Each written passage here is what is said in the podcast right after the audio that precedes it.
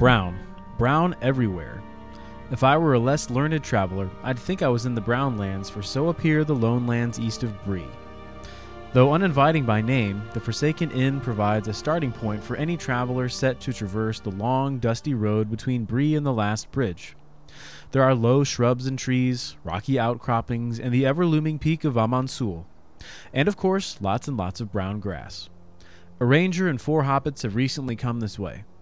Before that, Bilbo came here with a company of dwarves. Before that, it was the territory of warring kingdoms of men. It has, however, always been the site of the Great East Road, most used presently by trading dwarves on their merry way between the Lonely Mountain and the Blue. But are these lands just a step away from waste? Could they, as the remnants of long lost cultures and kingdoms forgotten, be a preview, a foretaste of what awaits all of Eriador in these waning days? Or are they just another place to quest? It's the Lone Lands, and you are listening to Beneath Your Feet.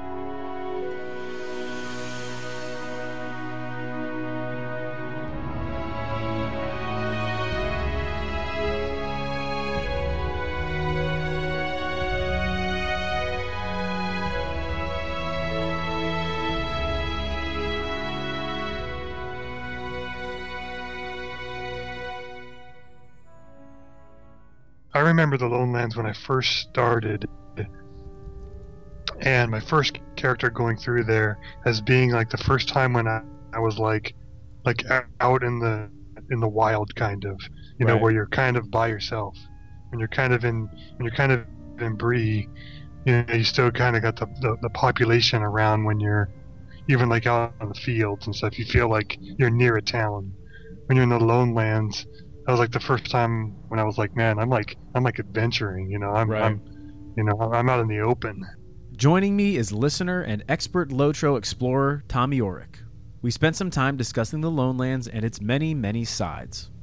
Being a new character at the time, you know, now I've I've got a couple years of Lotro under my belt, but back then I was like, you know, exactly where do I go? If I get in trouble, where do I run? It's like, well, there is nowhere to run. You know, it's just wide open sand. You know. yeah, you can run into another pack of wargs. The Lone Lands have an interesting history within the texts. The name Lone Lands didn't actually appear in the texts until after the revised edition of The Hobbit came out in the 1960s, after the publication of The Lord of the Rings.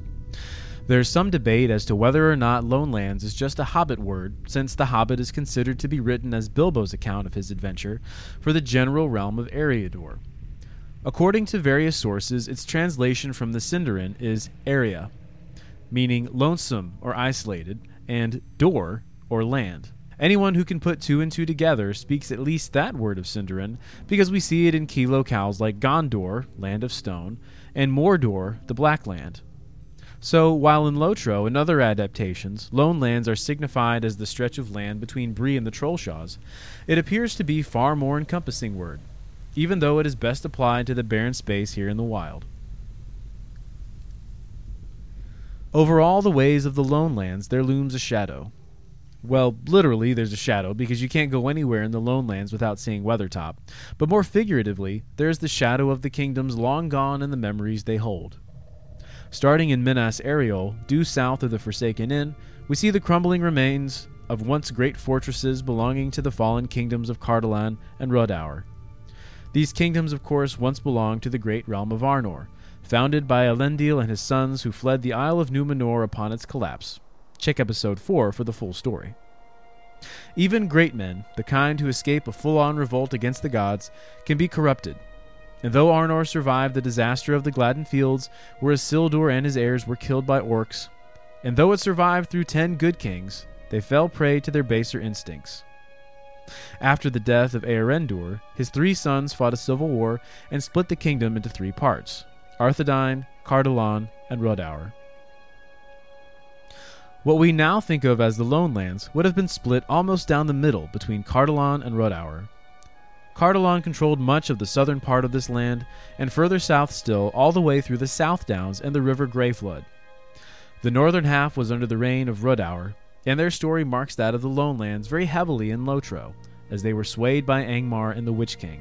That actually brings up another fond memory of mine of starting off as a, as a new player is I actually got stuck back there and got lost trying to, you know, navigate the map. And the map's really not as accurate as, you know, the real life display. Yeah.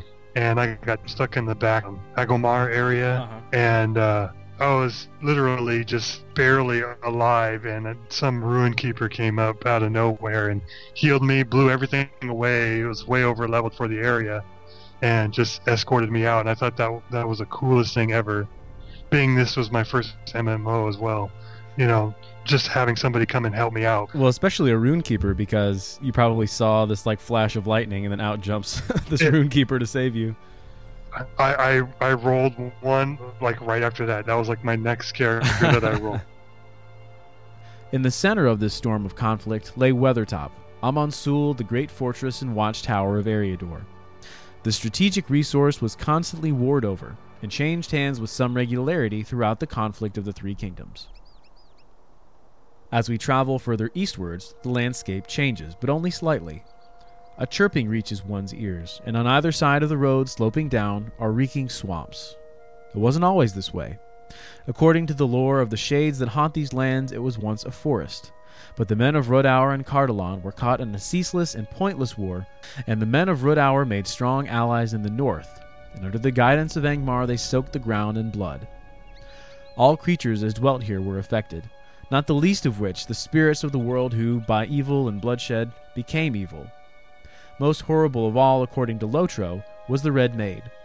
Her form before the change is untold, but we're given clues that she was once a relative to Goldberry, River Woman's daughter, but now she is corrupted and evil, and under the control of spirits from Angmar hiding away in the now cursed fortress of Garth Agarwen.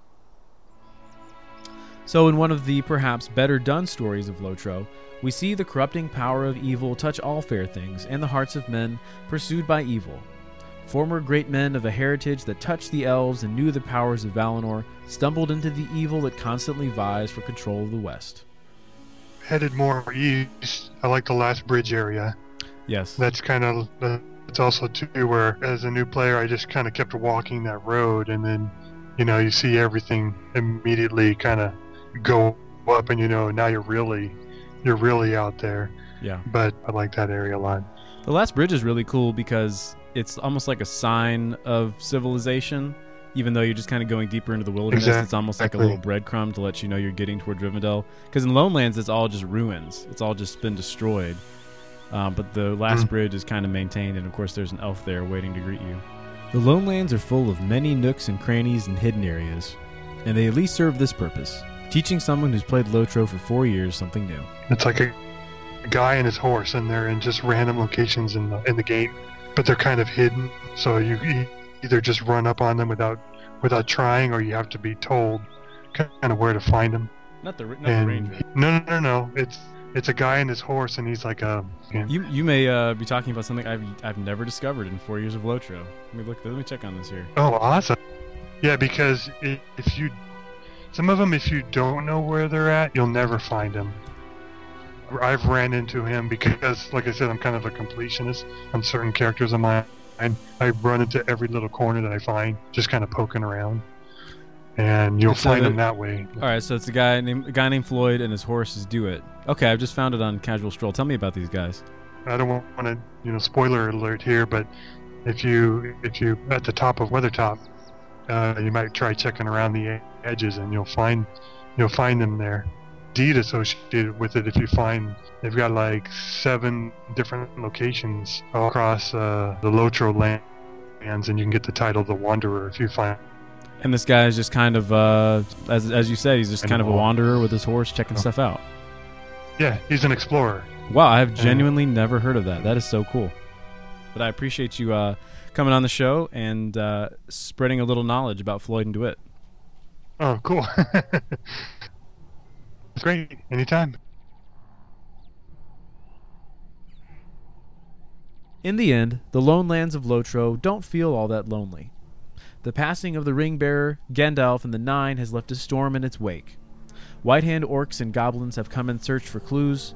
The Eglain now face greater trouble in the ruins of Garth Agarwen. The Brown Wizard lends his aid, and evil spirits of old awaken anew with great malice. The ruins of the lesser kingdoms of Arnor remain as a staging ground for these events in the great years on the brink of the War of the Ring, and someday, very soon, they will be restored with the return of the king.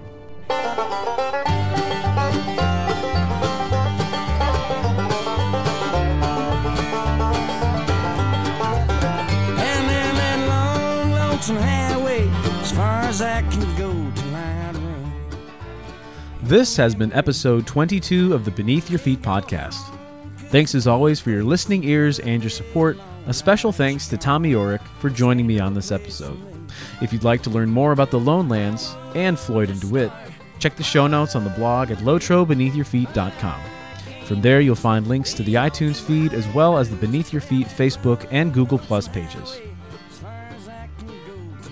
Coming up in episode 23 is a brief journey through the Old Forest with Albaros of the Lotrocast. So if you have anything you'd like to add to the discussion, or any screenshots, anything at all, please send them in an email to shipwreck at lotrobeneathyourfeet.com. Thank you again for listening. My name is Shipwreck, and we'll see you next time when we go beneath your feet.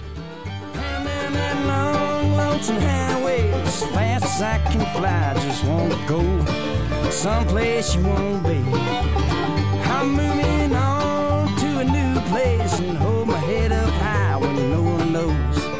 what you done to me. A thousand miles between us now, and still somehow these blues are me down. And notes lonesome highway as far as I